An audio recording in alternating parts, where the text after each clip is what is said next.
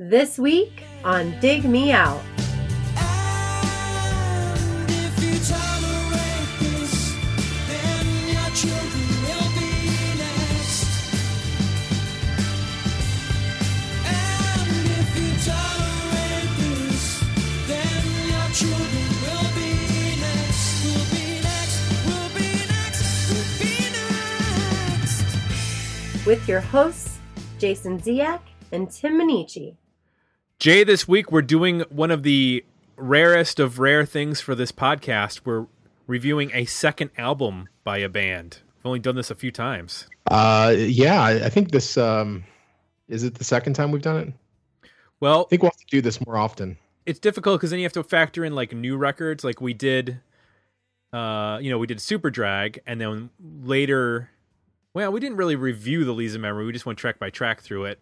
And I was going to say the same thing for Failure. We talked about the Failure record, and then we went track by track through it. I guess we reviewed, you know, the We kind of did two two Paul records. Yeah, two Paul records, although the second one was an interview. Yep.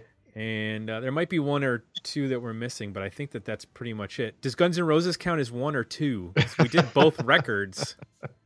It was all one episode. Okay. So this week, thanks to one of our Patreon patrons, we're revisiting another Manic Street Preachers record. Previously, we did the Holy Bible. Andy Darer joined us for that particular episode. That was years ago. That was probably, I'm going to say season four when we did that, maybe. I have to check this, check the notes on that, but Let me pull up our handy dandy website and look that up for you. Why don't you do that for me, Jay? And uh, joining us this week to unveil his selection, Peter Matheson. Welcome, Peter. Hi guys, delighted to be here. So, which Manic Street Preachers record did you pick for us to check out, and why'd you do it?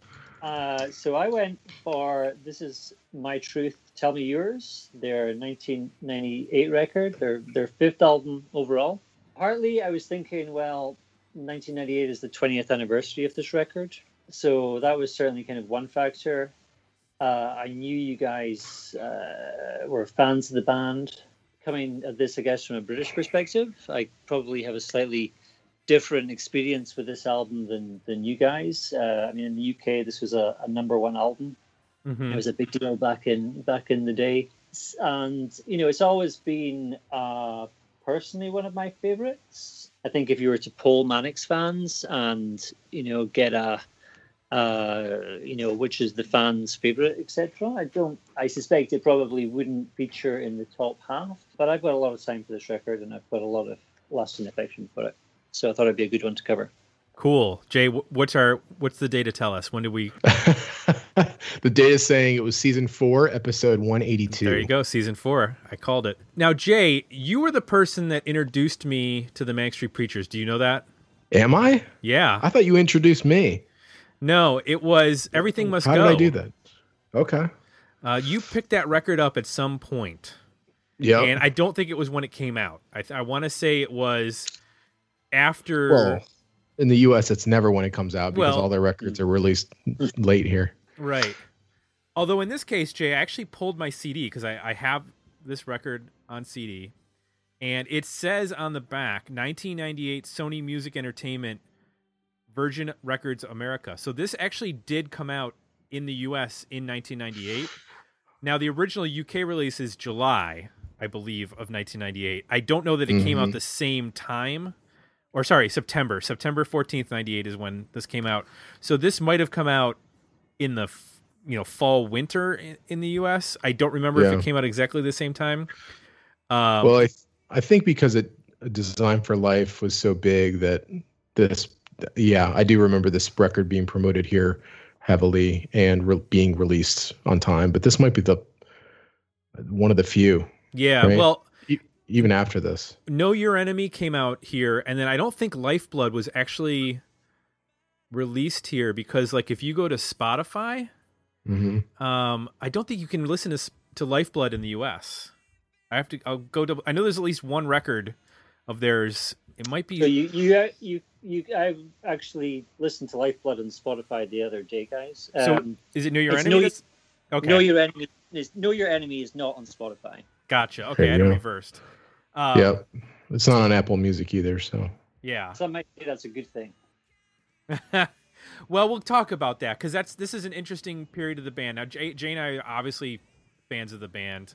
Uh, we've talked about them not only in the previous review, but they've come up in various other reviews for influences and things that sound similar and and that sort of stuff. So, approaching this record, this isn't a new discovery. We're not coming into this completely fresh. Uh, what we're probably doing is coming in fresh in terms of listening to the record all the way through. I don't think I've listened to the album, all 13 tracks, in a row as much as I did this week in the last 15, 16, 17 years. I tend to now, I have like a playlist, and when I, an album comes out, I pick my favorite songs, put it in the playlist, and that's how I end up listening to things. I don't know if you're the same way, Jay, or not, but uh, listening to whole records is not, especially older ones that I'm already familiar with. I don't do that very often anymore. Yeah, I'll um I'll either do playlists or random and then when but when I hit a record that or a song that I really, you know, pulls me back in, I'll go pull the record out occasionally and go through the whole thing again. So, but it's not uh, my normal nis- listening habit to go Right. just pick a record up and listen to it. I mentioned that this was a Patreon pick by Peter. I want to mention we have a new Patreon pledge. That's Ryan Bird joined us at the one dollar level. Thank you, Ryan, for joining us. You're going to have an opportunity very soon, if not already, to vote in our February poll. There'll be four albums up at the beginning or at the end of January, actually, to vote for our one of our February reviews. Four albums that I'm ple- I'm I'm guessing that are not going to get picked for for Patreon pledgers to uh, to pick themselves. I tried to pick up more obscure stuff that people probably either forgot about or maybe never even heard of. So that will be probably out right now for you to vote on, uh, based on when we're recording this podcast. So I, I do want to mention we got some feedback, and this is Peter, based on your comments about people who are Manic Street Preacher fans and what they think of this record, I think some of these are going to fall in line with uh, what you were thinking. Darren Leach said, I'm a huge Manics fan, but this album over the years rarely gets listened to. Many tracks were too overplayed, plus the album sounds too commercial, which is very un Manic Street Preachers like. It's the first album with no input from Richie, which I feel shows. They have always been a strong album tracks band, but there are many duds on this album. From track six onwards, it falls away quickly. Now, we should explain for people who maybe are not familiar with the Manics. Um, when he says Richie, Richie Edwards was an original member of the band. They were four piece when they formed. He contributed to the first four records as a lyricist, and in what was it, 1994? 1995. 1995, he disappeared, and so some of the lyrics that he had that they everybody were working on, or or that he had left, were used for the following record, which is "Everything Must Go." But then this is the first record in which Nicky Wire, the bassist, wrote all of the lyrics. He was the co-writer on previous records, but this is all of his own. Now, what's interesting is that uh, he did not write any music on this record. All of the music is James Dean Bradfield, the guitar player and lead singer, and Sean Moore, the drummer. Which I think that that has not stayed the same. I think Nicky's added some more input on songwriting. At least that's what Know Your Enemy sounds like. um, so speaking of, Jason Pan says discovered the preachers around the Know Your Enemy era, and this is my pre-Spotify backtracking. The This Is My Truth and Everything Must Go era never really touched in my discovery process, so I'm not sure I've ever listened to this album end to end, though I definitely have memories of appreciating the singles and have the If You Tolerate If You Tolerate This single, which has a great B-side on it called Montana Autumn 78. I remember all the B-sides being really good because I bought all those singles back in the day when I was an obsessive fan. Um, so I have, I think I have like a, a CD, uh, CD, uh, a burned CD full of all of the B sides from this record and everything must go, including all those like remixes that were done for dance singles and whatnot. Darren Svedson says discovered the band around the Everything Must Go era, which I ordered from Columbia House on a whim and enjoyed it quite a bit. Ordered this one on an import And other than the lead single, can't remember a single thing about it. Curious to hear if you think it's worthy or if it's as forgettable as I'm thinking it is. And then uh, Keith Sawyer says, I have a t shirt from this album declaring, if you tolerate this, your children will be next, which is great to wear to protests, as most people here in the U.S. don't associate that slogan with a hit song. Probably the most memorable thing about the album for me. I prefer my Manics from the earlier glam era of the band. This one has very little flavor. They started to get some personality back on the uneven next one, Know Your Enemy. It's an interesting perspective. So those are our comments from our Patreons. You can go to patreon.com forward slash dig me out to join us, as Ryan did, and uh, contribute comments, and we'll talk about them on the show. And let's get into this record. I'm really excited to talk about this record because it's, you know, it's a band that I love. It's a band that Jay loves. We don't often delve deep into catalogs of bands that we are, uh, you know, big fans of. We get to them here and there occasionally. We usually we're reviewing stuff we don't know, uh, especially when it's picked up by our, our patrons. So, Jay, let me ask you, Yes. revisiting this record, hmm I'm not going to ask you about one thing you liked. I'm going to ask you one thing that you liked then, and you listen to it now and you go, "Yep, that really clicks with me." That's that's something that like I I enjoyed it then. I maybe even enjoy it more now, but it still works for me. I think I would go with this melancholy songwriter era that that they moved into at this point, which um, I think at the time was was a little bit challenging for me, and in that I was trying to reconcile some of the hard harder rock stuff that they had done, and even the moments on here where they get big and fuzzy, and then matching that to almost this new they, they had almost become like a folk band in some ways um like a working class lyrics and at times even uh light rock kind of sounds. There's some snarl here there's some teeth you know it obviously lyrically it's it bites. Um but i think a lot of the down tempos and just overall mood of this record is pretty depressing uh, and i think in hindsight uh, they were probably very depressed. I mean, I think it comes through with uh, when you listen to to to this and um, everything must go. Uh, I think it's pretty clear mentally where they were at in that part of their life. So it, those things did connect with me then. I think it was it was different for me. It's probably if I was going to listen to Britpop, this would be the closest I would get to it. And the majority of that material still holds up for me now. You know, I think songwriting, from a songwriting standpoint, it's it's really strong lyrically. It's uh, incredibly strong, and I think this this record starts to be. You still have those unique kind of phrases um, that that I, that I always associate with with um, with them with in the way that James Dean Bradfield sings. But because the lyrics are coming with the music and it's fitting together a little bit better now in terms of, you know, Nicky's writing the lyrics and they're probably working with him a little bit more. Mhm. Um, you you lose some of that that awkwardness that is sometimes really unique and I love in terms of how you would take Richie's vocal or lyrics and try to cram them into a song. I think this record you start to hear things smooth out a bit more um, Yeah. that way, which can be which can be good and bad. But um, yeah, overall the songwriting to me still really holds up. Yes,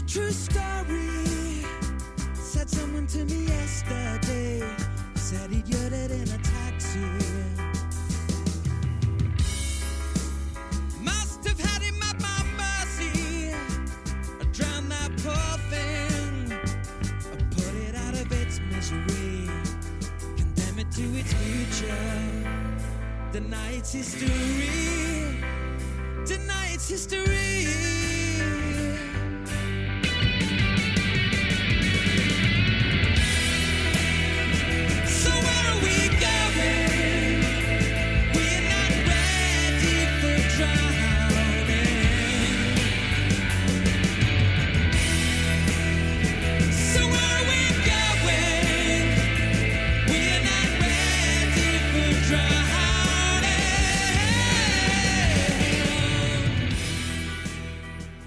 One thing that I think listening to this now versus then that I have grown to appreciate is that this band is willing to adjust their sound dramatically from record to record. And I don't mean like they'll make a stoner rock record and then they'll make a krautrock record and then they'll make a disco record. I mean, they're willing to like take a concept of like we're going to make a melancholy introspective record and we're going to go you know 90% of the way. Yeah you still have you stole the sun from my heart and tsunami which are not quite those sorts of songs.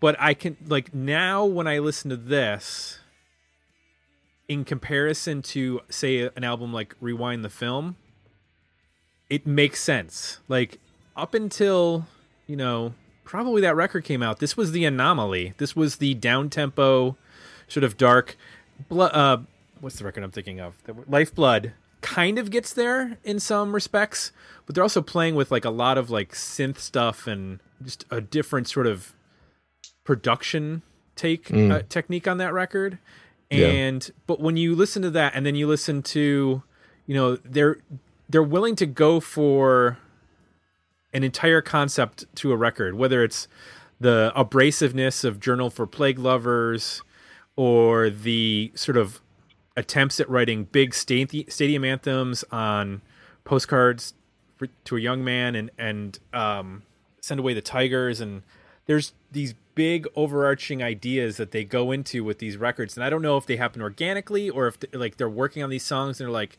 hey these all kind of fit together and this sort of concept. Or if they you know go into the writing process when Nicky's sitting down and, and yeah when Nicky's sitting down with James and he's like I want to do a record that's you know this. Um I don't know how that works with them but I I do think that they're really good at writing cohesive records in terms of a sonic palette. And this to me this is like kind of the first one that it be it's really obvious. Like they clearly like you said there's a depression throughout this whole record. And in the throughout all the lyrics you can hear them dealing with the fact that they don't have Richie contributing anymore both in terms of just bluntness and then also in terms of some sly references to various things whether it's ready for drowning or Black Dog on My Shoulder, which I believe is a reference. Black Dog on My Shoulder is a reference to depression itself.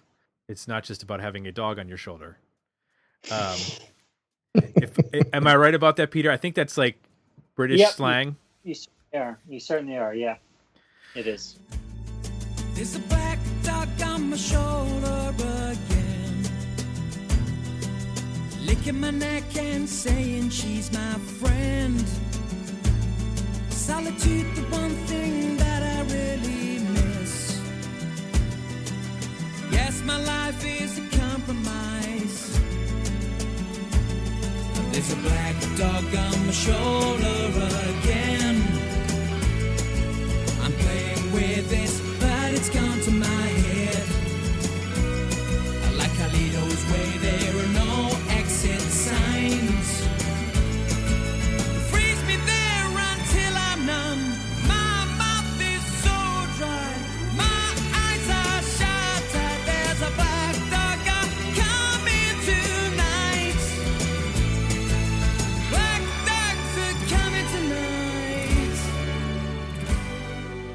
one thing I really appreciated listening back to this record is that now, in the overall context of their catalog, it it makes more sense. Whereas when it came out, I think I was a little perplexed perplexed by it, and I really gravitated towards the singles. You know, if you tolerate this, and you stole the sun from my heart, those songs. But I think I didn't really get the back half of the record as maybe as well as I do now. Um, so, Peter, compare your thoughts to uh, did you love this record when it come when it came out uh, did you were you confused coming off of uh, everything must go that this was the direction they were going in or uh, Yeah. were you instantly on board I think I recognize a bit of my own reaction in in, in both of your comments. Um, I mean, you know, around this time, you know, I'd kind of become a, a, a huge fan of the band. Really, after everything must go, and I'd kind of spend the intervening couple of years um, collecting CD singles and and kind of that kind of stuff, and and you know, uh, there's a lot of great B sides in the Manics catalog to to Mhm. discover. so you know, and I was 24 at the time, so the kind of whole kind of you know Motown junk, we live in urban hell, we destroy rock and roll, that kind of that kind of nihilism probably meant more to me in 1998 than it does now. So you know, there was part of me, I think, that kind of recognized that that era of the band was quite clearly over. Um, it was never coming back, and that this was, you know, very much a new chapter. But at the same time, I really, really enjoyed the record. I think when it when it came out in in '98, I certainly wasn't disappointed in it. I, you know, it certainly wasn't one of these records that, you know, I think one that springs to mind is "Up" by REM, that came out that that year, which I just couldn't I couldn't get at the time, but came back to a couple of years ago. Um, this stayed in pretty constant rotation for me. So so yeah, so I was uh, you know I really really liked it, and you know this is you know in the UK context as I say, you know this was like a number one record. It was number one for three weeks, and you know I, I tend to be one of these people I guess that if if everybody likes your favorite band, they're no longer your favorite band. So you know the fact that didn't put me off, I think also kind of says something. So yeah, so no, on, on the whole, I was uh, I was enjoying this record when it came when it came out. I I think you might be the same age then, like as Jane, because I think I I'm pretty sure I was 24 when this record came out as well. I'm trying to do the math in my head. I was born in 74, so I would have. That's right, because 98 would have been 24. Does that make sense?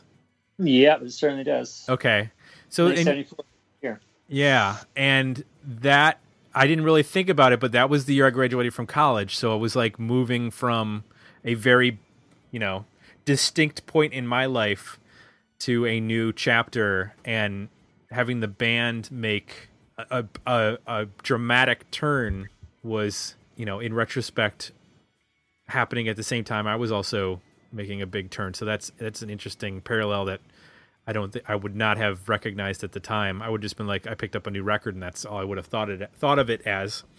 And it's you know it's weird because I did like the record and I listened to it all the time, but I've always gravitated in the same way that Keith has towards stuff like uh, Holy Bible and Generation Terrorists and Journal album and Futurology.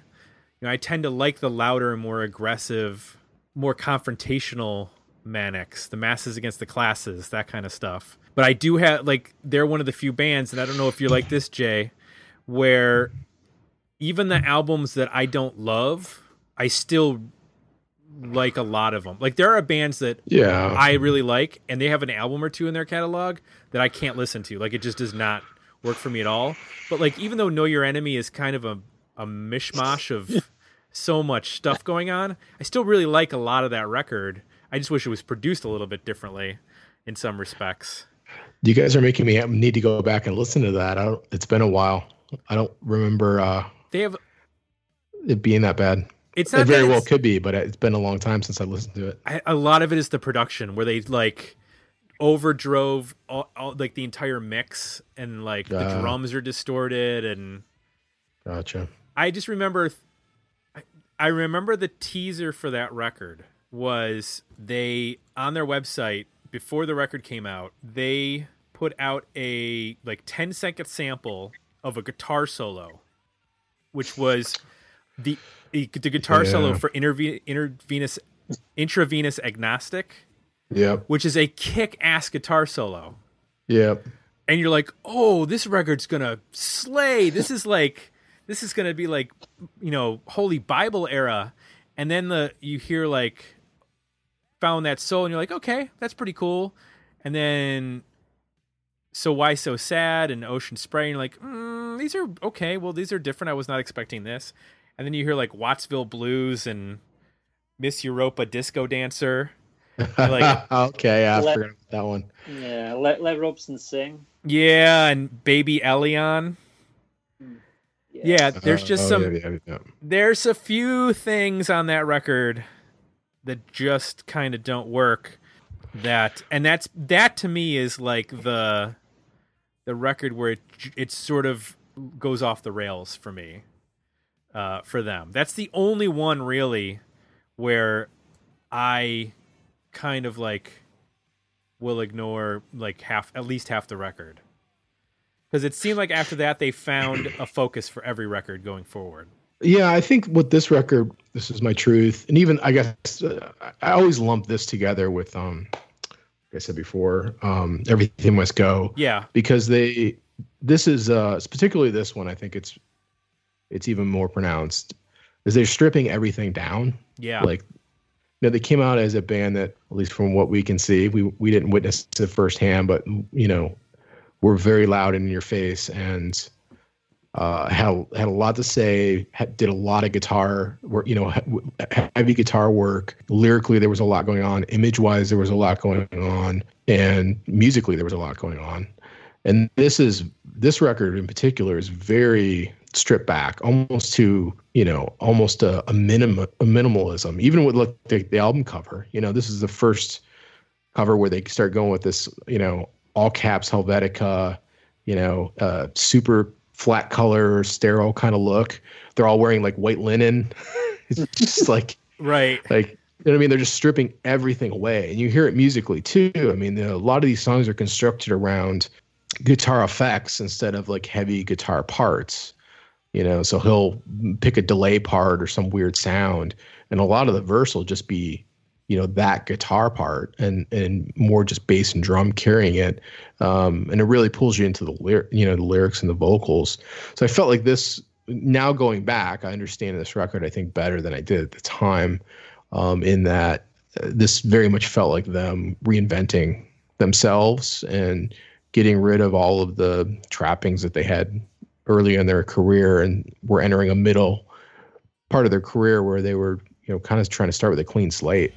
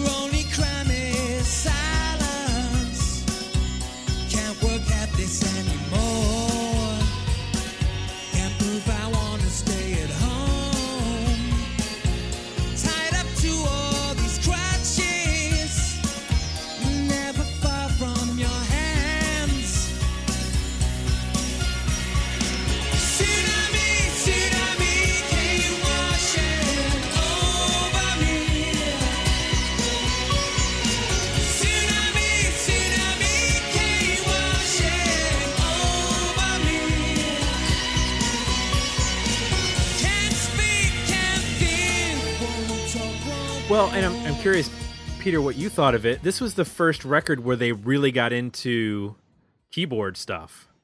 You know, with piano on You're Tender and You're Tired or organ on Ready for Drowning. I mean, there is a, a concerted effort to move away from loud guitars. You know, Everything Must Go still has its share of loud guitar songs, even though there are, you know, it's a lot cleaner or more subdued compared to Holy Bible and the and the previous records. But this is the first record where they're like fully embracing moving away from guitars, at least loud guitars. And like you said, Jay, there's you know, like if you tolerate this is really just like a four chord acoustic song, but then they throw in that like weird effect to start the song that carries through it. That kind of like drives a lot of the song. And there's there's a number of songs like that. Even there's loops on this song with um, I'm not working and stuff. So just curious as to your reaction to hearing them playing in these different sounds that I'm sure that some Manics fans thought that was sacrilegious for them to be turning the guitars down and turning up a Hammond B3 organ. Yeah, yeah. No, I mean, if you look on the liner notes, uh, I mean, there's a lot of additional musicians on this record and then if you kind of compare it with Everything Must Go, there's there's certainly people playing on that record mm-hmm. uh, who who are not Nicky Wire, Sean Moore, or, or, James Dean Bradfield, but but they're not individually credited. But but I imagine on this record the, the kind of presence of these you know if these these these external players is certainly greater. I think an element of that was probably the budget they had which I suspect at that point in their careers was bigger than anything that they had previously had when they went to make a record just on, on the basis of the, the success of, of the previous album. But you know, to me, it just and I was kind of rewatching. There's a, a 1998 BBC documentary um, that came out just after this record came out, and you know, at the end of it, they're just kind of saying, "Well, we're pretty comfortable in our old, own skin. We're comfortable that we have made this kind of grand, sweeping, melancholic record."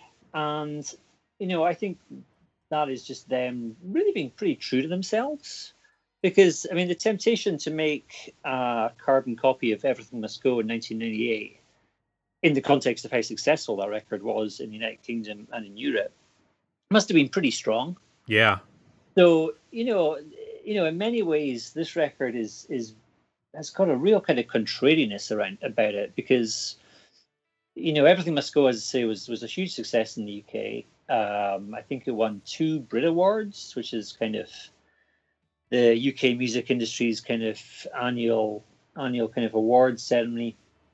Um, I think it won two two of those in 1997. Uh, they were playing, you know, huge huge arenas by um, by the time 1997 came around. You know, so a lot of bands would have taken that as a reason to kind of do a victory lap and just try and do the same thing over again. So, you know, the fact that they came back with a record which is kind of so embellished with that different instrumentation, those those different textures. You know, the first song, you know, talks about in the beginning when we were women winning.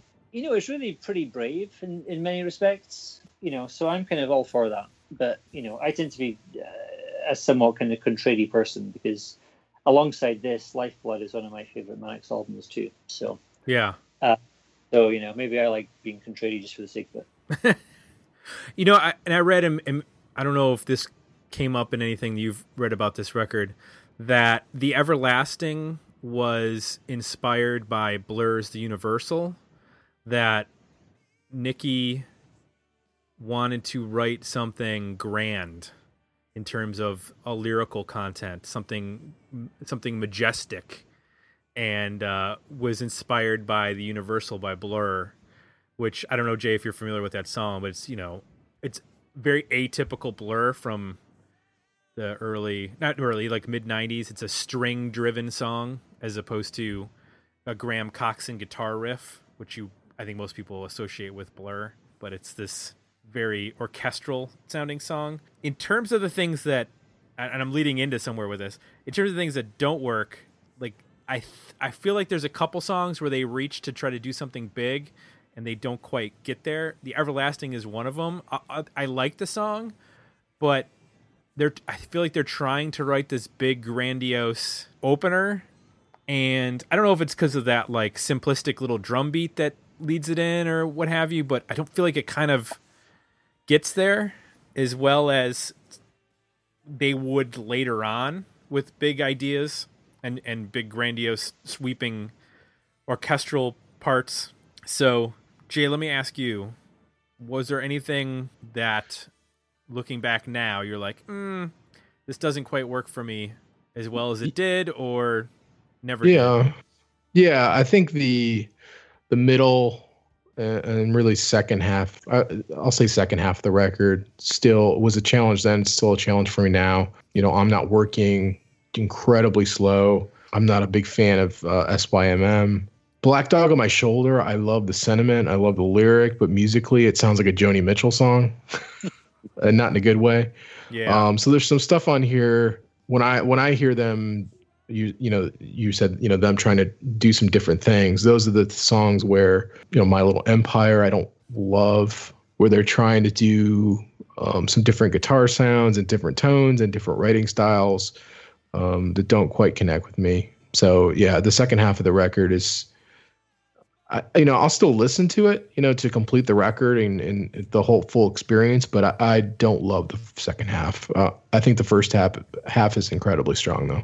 Peter, what about you? Anything in revisiting this record that uh, either didn't work for you back Yeah. then, or So uh, you know, one thing that that kind of strikes me is that everything must go has 12 songs on it, and I think it lasts for around 46 minutes. This album has 13 songs on it, so only one more than Everything Must Go, and it lasts for around 63 minutes. yeah, So, you know, you can kind of definitely tell it's the 1990s. I think I think we all, all kind of think the 90s was an era where people kind of stacked their albums with rejected B-sides, but you know that can kind of play out in the kind of longevity of songs too. I think there's only one song in this record which is under four minutes long, so that kind of struck me. Um, but yeah, this the, the second half of this record. I mean, individually, I love every one of these songs. I can you know listen to them from from back to front, and and you know I really like all of them.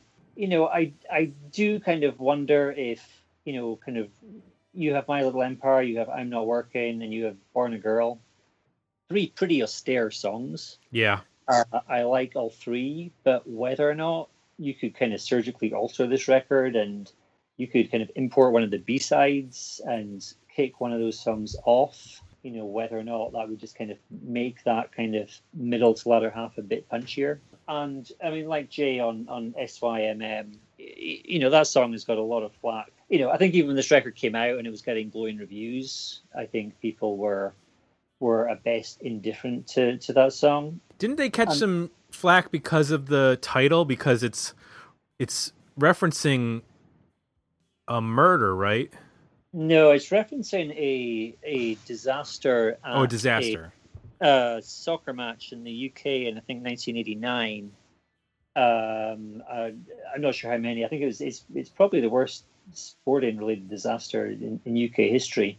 And there was kind of big questions about the complicity of the police and and to the extent that the procedures that the police followed, whether or not they ultimately cost lives. You know, I think in in, in some ways, I think it, it's still an issue in the United Kingdom. So I think it was just the kind of the very kind of controversial nature of, of writing a song about such, such a subject and you know what good's it going to do ultimately. So I think that's kind of where where some of, of people's dislike of, of that particular song comes from. The Manics, um, they're one of my favorite bands, but um, they've never kind of really blown me away with their album closers. You know, I really kind of love a kind of good epic album closer, and you know, with a couple of exceptions, they kind of rarely do that. Um, and this kind of falls into that category, I think. That's an interesting Yeah, uh, observation. I hadn't really thought about that. I think you're right. Like they kind of they they start hot. I I think most of their albums start really strong, but yeah, I can't think of an album that has a really great album closer. Well, I They do. don't. lo- they don't have a faded by the Afghan no, that's yeah. That's that's one of the ultimates. I, I do like "Condemned to Rock and Roll" on the first record. Yeah. I think, I, but but after that, yeah, I I don't think. Uh, I don't even know what the closer is on "Go for the Soul." It's Gold Against the Soul. Title Go- track. is, is it "Gold Against the Soul"? Okay. See that that to me is one of my. I know Jay, you really like that record, but that's one that's on the bottom end of my list of. Well, I, I liked it in I liked it in the '90s. I, right. I have done a recent yeah. reassessment since uh they've released probably what six more albums since then. Right. But I, I and you mentioned about the B sides. Um, Socialist Serenade is a B side for this record, and um, Yeah. that could. I wish that was on the record as opposed to like you could take that, put it on the record, and pull off. You know, My Little Empire and Not Working. That's nine minutes right there of kind of similar territory.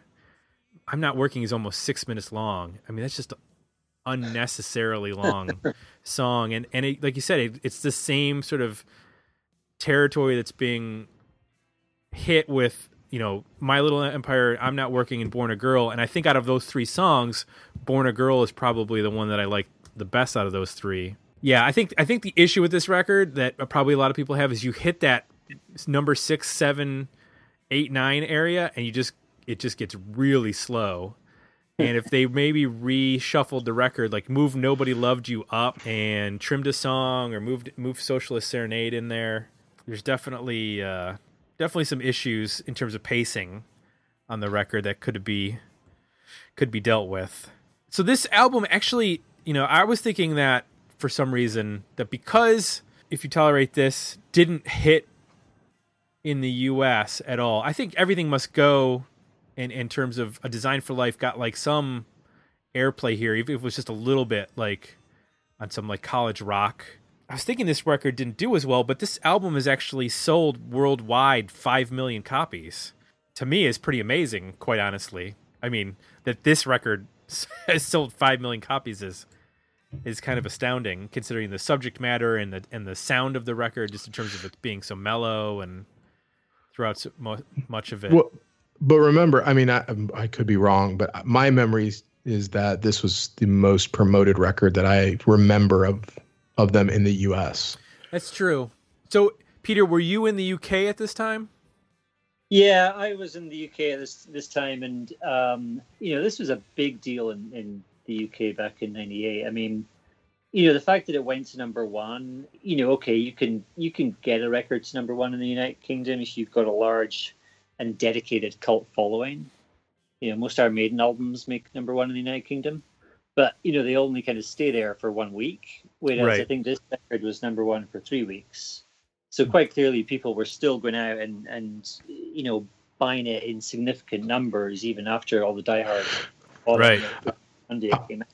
Is that based on? Um, I'm trying to get my head around this because I think this is a fa- fascinating band for Americans because, you know, a lyric. If you tolerate this, your children will be next. Was that a, a single played on the radio a lot? That was a number one single. like I'm, tr- Tim. um, Tim, imagine that being played on the radio here, heavy, like to Yeah. the point where it's popular. It's mind-boggling. It is. It is totally mind-boggling.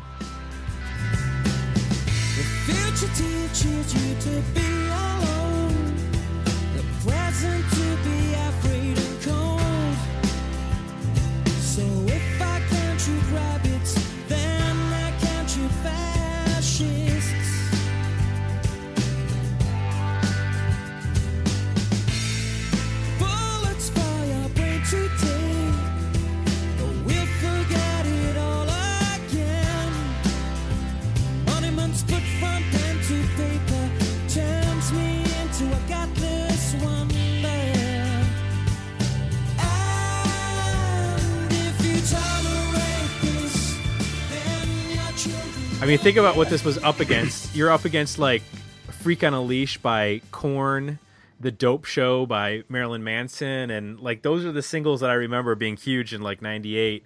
Yeah, Um, like v- vaguely angsty music, but not really saying anything. I mean, Right. how, how, how, I guess how odd was that at, at the time or not? I mean, how did it fit in with what I, else was going on? I don't over think there? it was it was odd in in in in in any way because I mean two years earlier, you know, these guys had got a design for life to number two.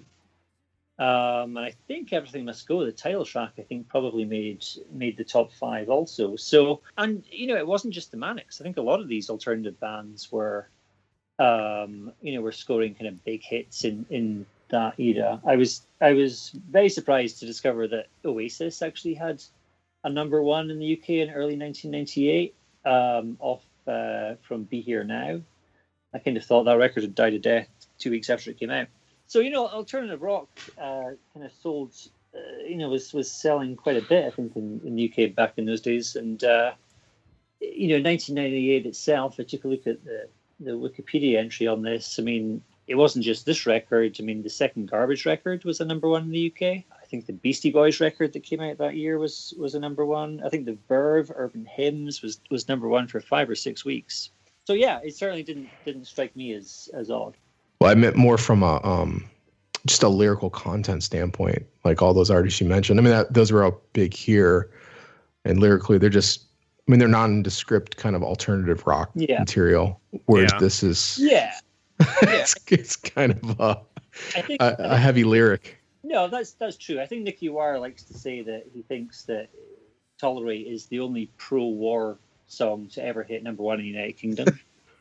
So I guess there's something. in. Wow. Oh, this is why I love this band.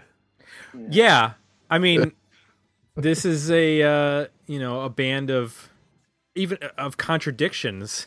You know, they're constantly pushing an envelope that is always evolving.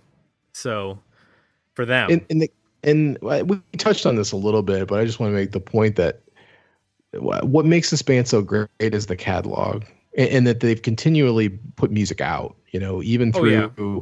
they've gone through as as low points as as any band could could say, and they've stayed together and continue to at least put a record out every couple of years um, with the same three guys at this point. You know, so what that gives you is this catalog that you can now go back to, where you know they're constantly evolving and trying to reinvent themselves and exploring new angles and really being artists, which is there's not a lot of bands that you can say have done that. They've either broken up or they've gotten off the rails or the material's just not there. So I don't know. I think they're unique in that they are a pure um, catalog band. You can really go in and, and dig into it and explore all the different parts and pieces and kind of compare them against each other, and it makes for fun a fun listen. Yeah, I'm curious your experience having lived in both the UK and then in the United States. I mean, you have to see a dramatic difference in radio and in terms of what is acceptable in terms of pop radio here versus you know this being a number you know producing a number one single on this album uh, but at the same time the number two album that they knocked off was a pop band steps right that was yeah. and so like I, there's no way that a band of this style. I mean, there's there's not really anybody to compare them to in the United States. I guess you know, Rage Against the Machine is like a political band, but they don't musically are not in the same ballpark. I don't, I don't, I don't know how you would compare them to anybody in the U.S., but there's there's no way that like in 1998 anybody's going to go up against Britney Spears and whoever the pop artists were of that year. Like it's just not going to happen. Yeah. I'm not sure if one factor in that really is the, the strength of the British music press, um, which I think is is just very different to to how it is here. It's different now in, in 2018 than it was in, in 1998. But you know the sway of publications like the Melody Maker when it still existed and the Mu- Musical Express, which still exists in some shape or form, I think was pretty was pretty significant and you know the UK also has um, and still has uh, you know a pretty reasonable selection of kind of monthly glossies. And I seem to remember that that they were certainly on the cover of Q magazine, uh, which I think certainly claims to be the biggest music sell, uh, biggest selling music magazine in the, UK. And I'm pretty sure they were on the cover of, of all the others too. So I'm not quite sure if that's a characteristic in the UK and if, if that's kind of a feature in kind of propelling that kind of that kind of music more into the mainstream. Yeah, we don't have. I mean, there's Rolling Stone and Spin at this time, but there's no. They're not doing it the same way. Let's put it. I guess put it that way. It's just a different animal. You know, Rolling Stone is for legacy artists at this point. And they were smaller magazines, but they were smaller. They didn't have any power. You know, like within yeah. niches, they could make bands, but there was no pop culture driving no. rock magazines other than Rolling Stone and Spin. Yeah. Yeah. We're going long on this one. So let's let's talk about overall ratings on this record. Were the album better EP or decent single? Jay? It's a worthy album, absolutely. You know, it's a little slow. You got to be in the mood for it. Maybe a got to wait for a gray, rainy day. But uh, uh, I think it's another fascinating chapter in this band's history and, and worth a listen. I agree with you. And, uh, you know, a few, aside from a few changes to the running order, maybe swapping in a B side for a couple of album tracks that are a little repetitive, the lyrical content is really interesting. You know, we didn't really get into it that much, but I know you mentioned it a little bit, Jay, but hearing, being able to hear all of the lyrics the first time through and know what he's singing for the most part was a, almost a revelation to be quite honest because that was part of the you know frustration fun of the early Manics album is that you'd have to sit there with the lyric bu- booklet and just read through to figure out what he was yelling at me because uh, I couldn't quite figure out you know or, or, what what words he was pronouncing in a, a, a completely uh, untraditional way or unknown way well, to make yeah. them fit melodies. You're like, I what? Mean, what? he's still doing that on this record. I mean, he's the way he pronounces genuine on uh, the everlasting. I I'm not sure what he what, what approach he took there. Yeah. But it's it's not it's not anything I'm familiar with. But you know, I appreciate that. I mean, now that I've gotten a little older and I've heard more and more songwriters and singers and stuff like that, a lot of people mess around with Yeah. pronunciations and lyrics and just you know, it's a artistic decision. But to your point, the early records do it to a, to a level at which it you cannot decipher what he's saying without reading the lyric book sometimes. the, the early Or records At least Americans can't. right the early records especially the holy bible are the great like litmus test as to whether you're going to like this band or not like if you put on the holy bible for someone who's never heard the band and they like instantly get it then Yeah. they're going to be a lifelong fan of the band. But if they listen to it and they look at you within the first five seconds of yes and are like what? Did he did he just drop the c word? What is this song? Like it's uh it's it's a great d- you know divider in terms of uh, people are going to get it and not get it. And in the us for the most part people have not gotten it whether they've even been exposed to it or not. Jay and i are on the on the weird end of that spectrum of we heard it and we're like yes give us more. We'll go, we'll go to the virgin megastore here in columbus and buy all of your overpriced imports because we want to get every, our hands on everything. So, Peter, I'm going to assume, based on your comments, that you still consider this to be a worthy record. Yeah, uh, no, absolutely. I think um, I, I, th- I would certainly say it's probably my favorite of the first five Manics records. Yeah, I think it's quite telling that you know we were talking a bit about age earlier, and you know I think when these guys made this record, I think they were all about 29, so they were just about to kind of hit 30. Yeah. So you know, I think I think the fact it kind of has that kind of added maturity. There's kind of a lot of angst on those kind of early Manics records, but this seems like a just kind of much more mature version of it. Yep.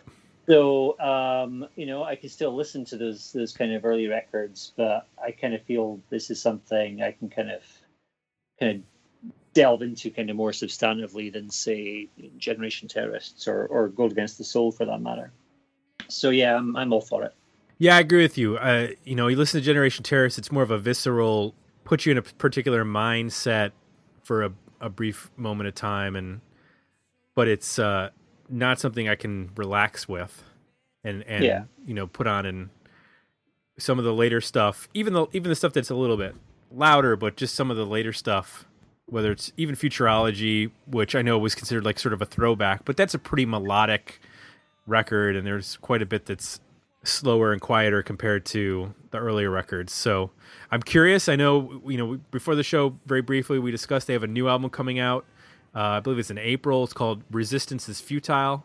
I just thought that was funny because that's such a sci-fi, a dystopian uh, phrase. I think that uh, it's actually used in Battlestar Galactica in the reboot show that came out ten years ago. So uh, I don't know where they got that from, but it made me smile a little bit because I was like, "Oh yeah, that's totally a Manics album title or song title." I don't know why I didn't think of that. Curious to hear what that record's going to sound like. I've already I've heard the single. I know you haven't, so I won't give anything away. But it sounds like the Manics. I'll just say that. Jay, have you heard it? No, I haven't heard it yet. Where did you hear it? Uh, there was a let's say less than legal rip of it on YouTube. Oh, okay. somebody they had it had gotten previewed on like a a British like a BBC show and somebody had like ripped it straight from off of the BBC and put it onto a YouTube. It might have been already taken down, but if you go on there you might be able to find it. I think there's an official video for it now. Well, it's they- it's Yeah, isn't territorial. Like Oh. I I haven't been able to watch it cuz it's only for the UK. Yeah, the, the, it's ridiculous that that's still going on at this day and age. Ten years ago, I was like, okay, this is the way it is, but now it's like, come on. Come on, we're all humans. well, it's like the internet can make it's available. You've seen it. Like, why are you blocking it? Right. Come on. Yeah. I And can isn't, isn't the isn't the single also about the the wonders of internationalism? Ironically, Yeah, there you go. Probably. Um, yeah, supposedly, I, I read a little bit. uh, Nicky says that articulating what you're against is easy, but articulating what you're for is difficult. So he wanted Mm. to write a record about what he's actually for. So, and and positivity in terms of whatever his interpretation of that is. I'm curious to what this is going to sound like because that sounds like a again they're taking on this like uh challenge, which is what I appreciate about this band is that they're uh you know, they're willing to write songs for um the Wales national team one one year and then write a song about international relations the next. So there you go. Peter, thank you for joining us for this episode. This was a lot of fun. No pleasure. Thanks for having me, guys. I need to remind everybody you can join us at Patreon like Peter, become a patron for a, a buck a month, get access to bonus content, get access to our polls, get access to what shows are coming up, and can uh, leave comments that we'll talk about on the air. And of course, if you like what you heard, leave us some positive feedback at iTunes. That's it. So for Jay, I'm Tim. We're out, and we'll be back next week with another episode of Dig Me Out. Thanks for listening. To support the podcast, visit www.patreon.com forward slash dig me out and become a monthly subscriber at www.digmeoutpodcast.com, where you can find links to our Facebook, Twitter, and Instagram pages, as well as our merchandise store at zazzle.com.